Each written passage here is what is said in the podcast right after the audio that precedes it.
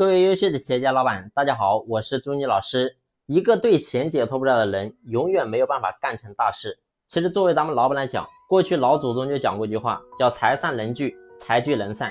但是呢，往往你会发现，很多人干了十年、二十年，依然企业没有真正做大，依然是一个小作坊。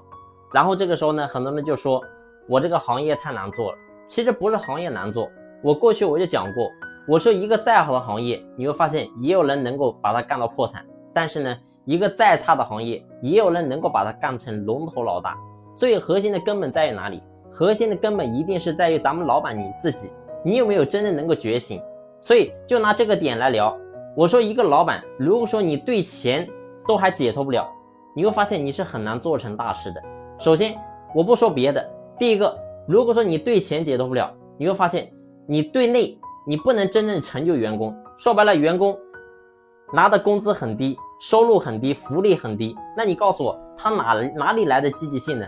我不说别人，就换作是你，如果说今天你给别人打工，然后你的收入很低，你认为你个人的积极性会很高吗？所以这是相对应的。我说大家都是人，将心比心，所以这是第一个对内，第二个对外。如果说你是一个抠抠搜搜的老板，请问？你给客户提供的产品质量会好吗？你给客户所做出来的产品的原材料是好的吗？工艺是好的吗？员工收入很低，那你觉得他干出来的、做出来的产品的质量会好吗？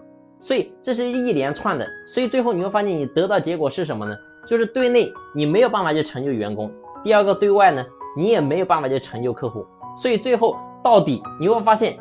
你客户你也得不到，第二个团队你也组建不起来，所以企业你会发现走走停停，可能走了十年二十年，却还是原地踏步。所以我说做任何事情，特别咱们作为老板，做任何事情你一定要去内求卓越，你不能所有东西你都去外求，你老是去找别人的原因，老是说哎是这个行业的问题，是这个员工的问题，是这个客户的问题，其实你会发现所有这些外在的问题都是谁的问题？都是我们自己的问题，所以只有真正的向内求，然后呢，你会发现你才能真正的解决问题。所以拉回来讲，我说一个人，你首先你要明白，钱是用来干什么的？钱一定是用来统治人的。而怎么统治人，就是你必须要舍得使用钱，而不是变成金钱的奴隶。好了，这一期的分享呢，就分享到这里，感谢你的用心聆听，谢谢。